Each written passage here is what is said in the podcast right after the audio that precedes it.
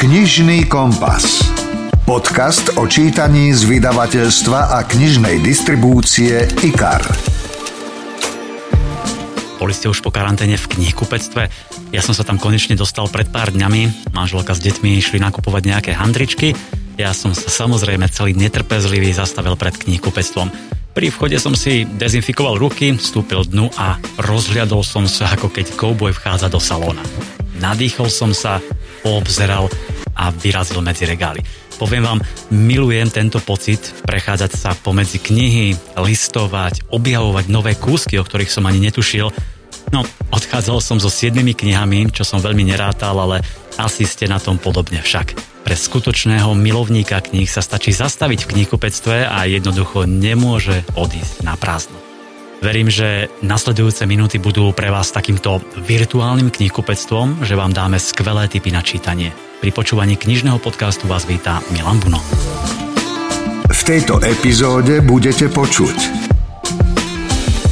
Rozhovor s Dankou Ježíkovou o vydavateľskej značke Odeon, o jej srdcovkách aj hitoch. Aj nás prekvapilo, s akým úspechom sa tá kniha stretla u nás, lebo ja som to naozaj nepredpokladala a veľmi sa z toho teším najmä preto, že vyjednať slovenské práva alebo licenciu na slovenský preklad mi trvalo veľmi dlho, to trvalo asi, no takmer až dva roky. Tipy na novinky Rozsypané kráľovstvo, nový diel série Denník odvážneho bojka a knihu Miluj sám seba, ako by ti šlo o život. Prezradíme vám rebríček top 3 najpredávanejších slovenských autorov za uplynulý rok. A v knihkupectve vo Veľkom Krtíši nám dajú tip na užitočnú knihu. Rozhovor zo zákulisia kníh. Slávne mená ako Hemingway, Shakespeare, Dostojevský či Oscar Wilde. Svetová klasika a kultové diela ako Nezabíjajte vtáčika, Sofína voľba, pianistka, Vojna a mier či Gulliverové cesty.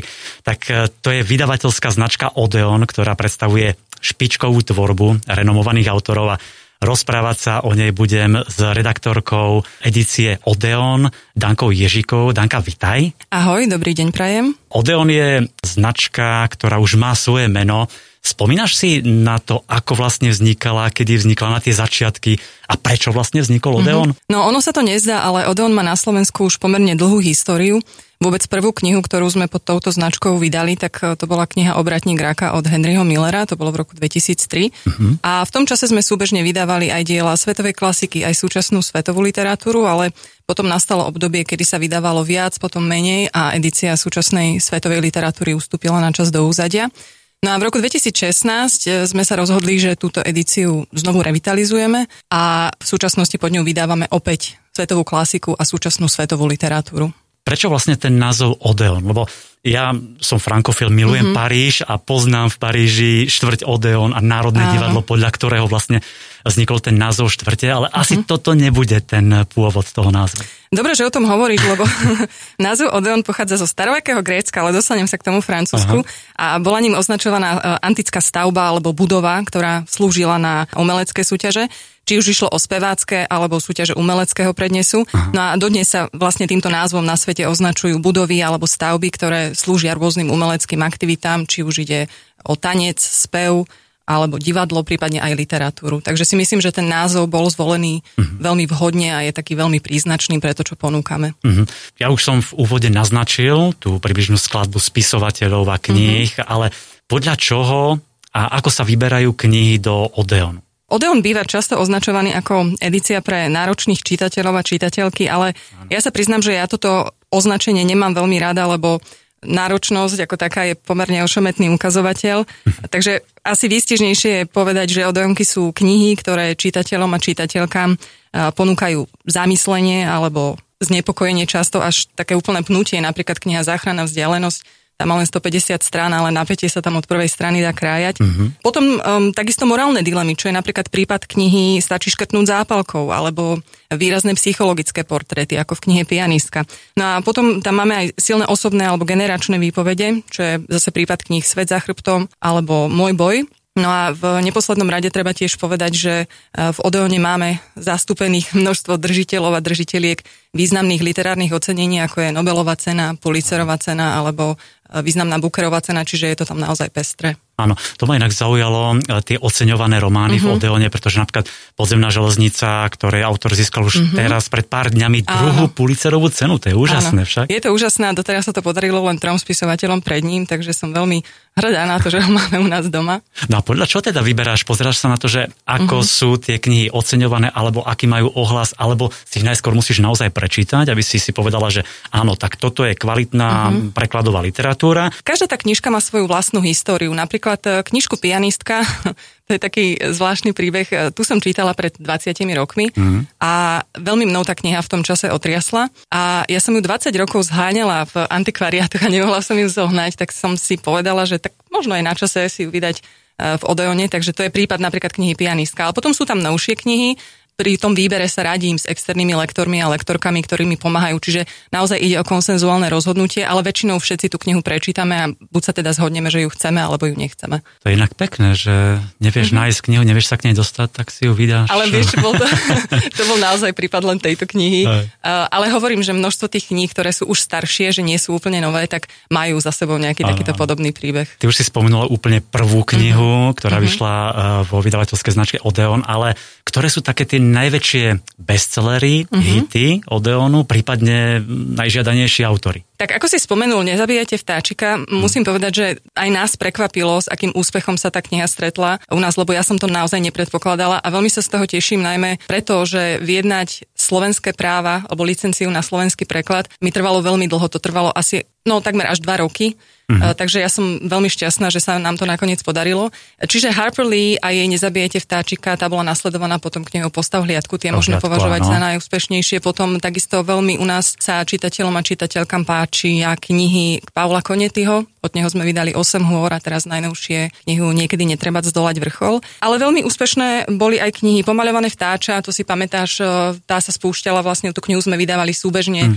s filmom minulý rok, takisto kniha Stačí škrtnúť zápalkou a rovnako úspešné sú aj naše obľúbené francúzsky Delphine de Vigan a Leticia Colombani. Áno, čiže veľmi pestrá uh-huh. ponuka a je si z čoho vyberať. Mne sa okrem tých samozrejme tém alebo to, o čom hovoria tie knihy, páčia veľmi obálky, uh-huh. ktoré sú naozaj uh-huh. graficky skvele spracované. Sú také minimalistické, decentné a uh-huh. vkusné. Ako vlastne vznikajú? E, obalky nevyberáme, obalky pripravujeme, e, nie konkrétne my, ale pripravuje ich naša dvorná grafická dizajnerka Nikola Klímová, dnes už Janičková. Ona je grafická dizajnerka, ktorá žije v Prahe s manželom, majú vlastne grafické štúdio a knihkupectvo. A ona sa už venuje teraz niečomu inému, ale Odeon si chcela nechať kvôli tomu, že je jej srdcu blízky. Mm-hmm No a ona má naozaj úžasný výtvarný cít a parádne sa dokáže pohrať aj s farbami, aj s motívmi. Áno. A ja si pamätám, keď e, pripravila návrhy na prvé dve knihy, a to bola Nezabijajte vtáčika a Postav hliadku, tak mňa až zarazilo, ako krásne do seba zapadajú aj tou farebnosťou fotografie, ktoré zvolila. Čiže ona vytvorila naozaj taký veľmi zaujímavý kontrast. Mne sa tie obálky tiež veľmi páčia. A to si možno mnohí čitatelia neuvedomia, keď mm-hmm. vidia tú obálku, lebo si povedia mm, niečo jednoduché, minimalistické, mm-hmm. ale keď sa človek na to zadíva a mm-hmm. začne uvažovať aj na tou kompozíciou, tak uh-huh. príde na to, že tam je niečo iné, ten Áno. druhý, tretí plán. A treba inak povedať, že uh, jej obálky, ktoré pre nás pripraví, oceňujú veľmi aj autoria a autorky tých pôvodných uh, kníh. Ty už to trošku spomenula, uh-huh. tiež aj v mojom okolí niektorí ľudia hovoria, že Odeon to je taká tá kvalitná literatúra, ktorá uh-huh. je možno ťažšia, uh-huh. možno pre náročnejších čitateľov, čo ani ja asi veľmi nesúhlasilo. Uh-huh. Napríklad pred časom sa mi veľmi páčila kniha Taliana Nikola Amanitiho Anna, Anna uh-huh. a to je vlastne dystopický román, čo by som teda nepovedal, že dystopický román vyjde v Odeone. Skôr možno Joli. Ako mm-hmm. to mhm. bolo, prečo tento román vyšiel v Odeone? Páčil sa nám. To bol, ten mal veľmi jednoduchý príbeh. Dostali sme typ, ja už si ani nepamätám, od koho tento typ prišiel. Dostali sme, prečítali sme si pôvodný rukopis a zapačila sa nám tá kniha, čiže tam tá trajektória bola veľmi pri, priamočiara. Uh-huh. Je naozaj skvelá tá kniha, dystopický román o, tiež o takej pandémii, víruse. Už sme uh-huh. to mhm. spomínali v niektorých predchádzajúcich uh-huh. podcastoch, takže určite si vyhľadajte. Volá sa Anna Nikolo Amaniti.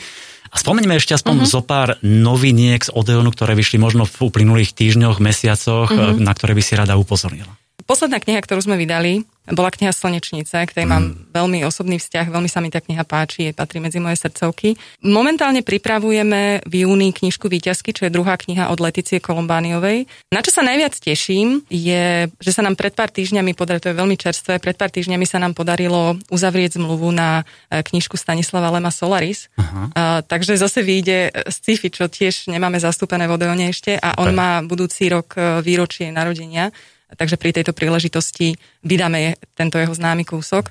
No a potom uh, pripravujeme uh, aj také experimentálnejšie knihy, ale to už by som nechala na Jasné. ako v rámci Myslím, prekvapenia. v júni vyjde šiestý diel e, série Môj boj. V júli, v júli, áno. V júli, mm-hmm. v júli vyjde posledná kniha zo série Môj boj, na čo sa veľmi tešíme, lebo Karlo Knausgard je náš miláčik redakčný. Áno. A myslím, že aj ľudia, čitatelia si ho obľúbili.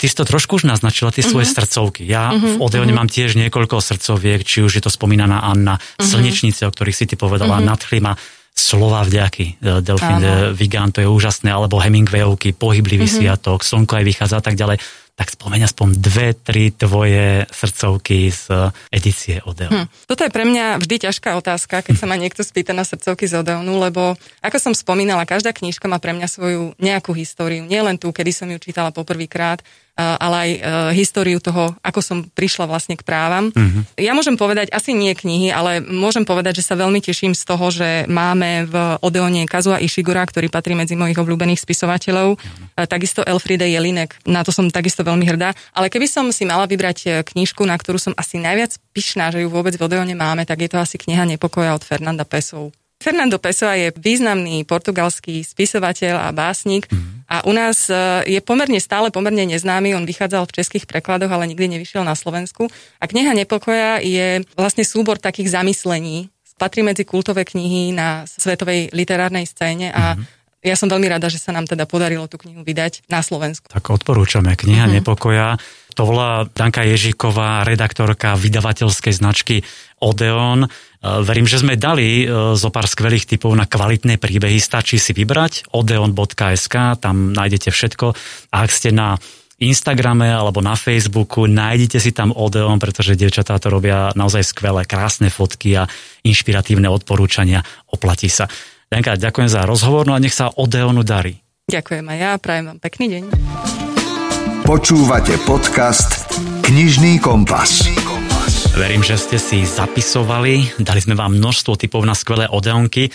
Ak by aj nie, kliknite si na www.knižnykompas.sk a tam v popise k tejto epizóde nájdete názvy všetkých spomínaných knižiek. No a tu máme ďalšie tri typy na knižné novinky. Joli Knihy pre mladých. Royalovci patria medzi najobľúbenejšie Young Adult série a teraz je tu veľké finále, ktoré vás absolútne zničí. Táto séria vychádza v Slovenčine dva roky, začalo sa to papierovou princeznou, pokračoval Prekliatý princ, Palác klamstiev, Padlý dedič a v týchto dňoch vyšiel posledný piatý diel s názvom Rozsypané kráľovstvo. To nadvezuje na šokujúci záver Padlého dediča, kedy došlo k nehode a v príbehu sledujeme najmä problémového sukničkára Istona a samozrejme tichú, ale cieľavedomú a priebojnú Hartley, ktorá to veru v živote nemala ľahké. Navyše, eh, Hartley pri vážnej nehode stratí pamäť, čo neprajníci s radosťou využijú, podsúvajú jej klamstva, ona nedokáže rozlíšiť, čo je pravda a čo lož, nemôže veriť nikomu, ani Istonovi, ktorý jej sľubuje, že všetko bude dobré. Inštinkt jej však našepkáva, aby dala od Istona ruky preč a na dobro na ňo zabudla, pretože len priťahuje problémy. Rozsypané kráľovstvo je skvelé ukončenie celej série, v ktorom nájdete romantiku, trošku šteklivej erotiky, aj detektívne prvky. Výborne sú poprepletané a rozpracované vzťahy, psychológia postav, takže séria plná vášne, nebezpečenstva, intrík, zradia dôvery sa končí a rozhodne si vychutnajte aj tento posledný diel Rozsypané kráľovstvo. Stonožka. Knižná kamoška pre všetky deti. Decká sa konečne dočkali. Smoliar Greg Heffley z najúspešnejšej detskej série Denník odvážneho bojka je späť v novom zábavnom príbehu. Volá sa Na spadnutie, je to už 14. diel a tešili sa naň chlapci a dievčatá, tak som trošku medzi nimi povyzvedal. Čítala som už 13 častí a veľmi sa teraz teším na tú 14. Čítala som niekde už, že získajú veľké dedičstvo a budú si rekonštruovať celý dom. Veľmi sa mi vždy páčia o samotné kresby, ktoré kreslí sám autor. Ja už čítam, prečítala som pár desiatok stran a vyzerá to veľmi dobre. E, začína sa to vlastne tým, že Gregova mama ho poprosila, aby si upratal izbu a Greg vymyslel, že on na tom predsa chce zbohatnúť, tak to bude predávať nepotrebné veci a teda vymyslel, že na blšom trhu, kde s kamarátom Rowlim to ponúkajú okolo idúcim Zatiaľ mám z toho pocit, že to vyzerá veľmi zaujímavo a uvidíme, ako to bude pokračovať. No a pokračuje to naozaj výborne. Rodina Hefliovcov teda príde k nečakanému dedičstvu. Každý z nich mal okamžite predstavu, ako by naložil s peniazmi, tak napríklad Greg by chcel super jachtu, na ktorej by brázdil moria a vyhrieval by sa na slnku. Jeho brat Rodrik chcel zasa autobus, v ktorom by sa jeho kapela mohla voziť na turné a mladší brat Manny si chcel za svoje v úvodzovkách prachy kúpiť strašne veľa čokoládového pudingu. No, proti gustu žiaden dišputát, ale keďže hlavou rodiny je žena, Gregová mama rozhodne, že nečakané dedičstvo dajú na prestavbu. Majú predsa šancu zlepšiť si bývanie. Čoskoro sa však ukáže, že to nepôjde ako po masle, objavia sa nečakané prekážky ako prehnité drevo, pleseň, aj nevítaní spolubývajúci, či už štvornohý, okrídlený a možno dokonca strašidelný. Greg a jeho rodina pomaly začnú pochybovať, či prístavba vôbec stojí za to. 14. diel série na spadnutie sa odohráva od jednej marcovej nedele do junového štvrtka a poriadne sa zabavíte na každom jednom dni. Veď Greg má problém vôbec si upratať vlastnú izbu, nie to priložiť ruku k dielu, keď sa rekonštruuje dom. Jedna veselá príhoda strieda druhú Občas dokonca ide o zdravie či život, keď balansujú na streche. A to všetko doplňajú kresbičky samotného autora. Mimochodom, séria Denník odvážneho bojka oslavuje teraz v máji 10 rokov, čo vychádza u nás na Slovensku. Celkovo sa za tú dekádu predalo z 13 dielov úžasných 260 tisíc výtlačkov, a čo je vynimočné, každý rok sa predaj zvyšuje, neupadá ani kvalita, ani záujem u slovenských čitateľov, tak verme, že aj 14 s názvom Na spadnutie poteší všetky deti a tínedžerov. Napokon blíži sa 1. jún, Medzinárodný deň detí, tak nezabudnite na tie svoje a potešte ich dobrou knižkou. Ajna. Ajna na vlne ezoteriky a spirituality. Vydavateľská značka Aina prináša také inšpiratívne knihy pre milovníkov pokoja, rovnováhy, plnohodnotného života. A presne takou je aj novinka Miluj sám seba, ako by ti šlo o život.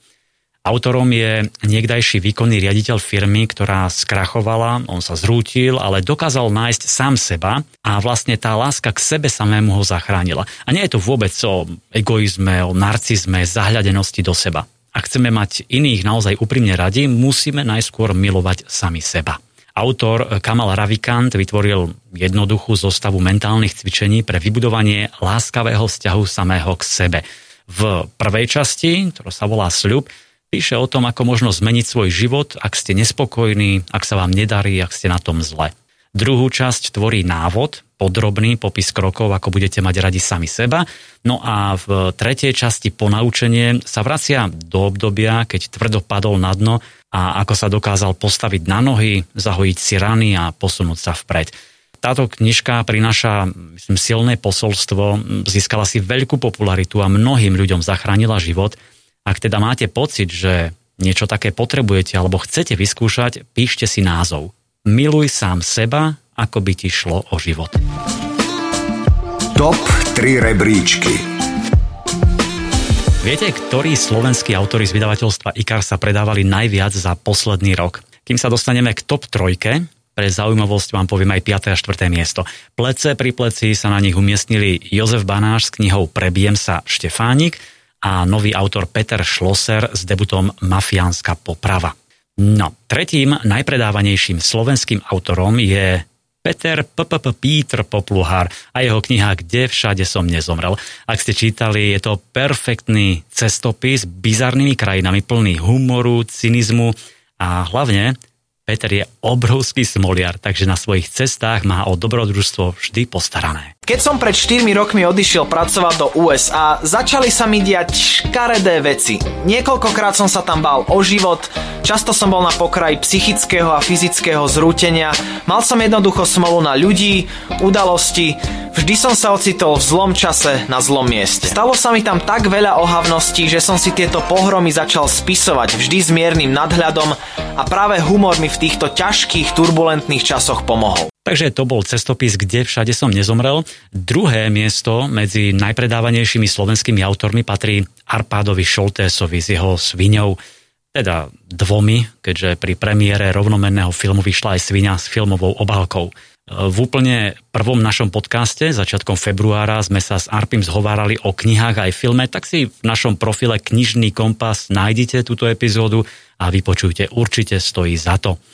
No a tým najpredávanejším slovenským autorom vydavateľstva IKAR za posledný rok je asi bez nejakého prekvapenia Jozef Karika. Tento raz s novinkou Čierny kruh, koniec mafie. Čierny kruh je veľký román o tenučkej hranici medzi dobrom a zlom, úspechom a pádom, minulosťou a prítomnosťou nášho štátu, ako aj o kryžovatke, na ktorej sme sa ako spoločnosť ocitli.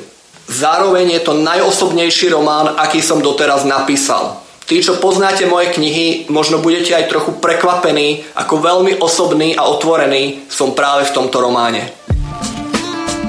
Čo z Ikaru letí v knihkupectvách?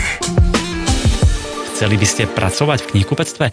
Možno aspoň pár dní, pár týždňov a vychutnať si ten pocit mať okolo seba tisíce, desať tisíce knižiek. Knihkupci by vedeli rozprávať o najrôznejších kúskoch, hodiny a hodiny, aj preto im dávame v našom podcaste priestor. Tento raz sme zašli do Veľkého Krtíša, ktorý je tak na polceste medzi Dudincami a Lučencom, veľmi pekné, malé 12 tisícové mestečko, kde na ulici SMP nájdete knihkupectvo Litera.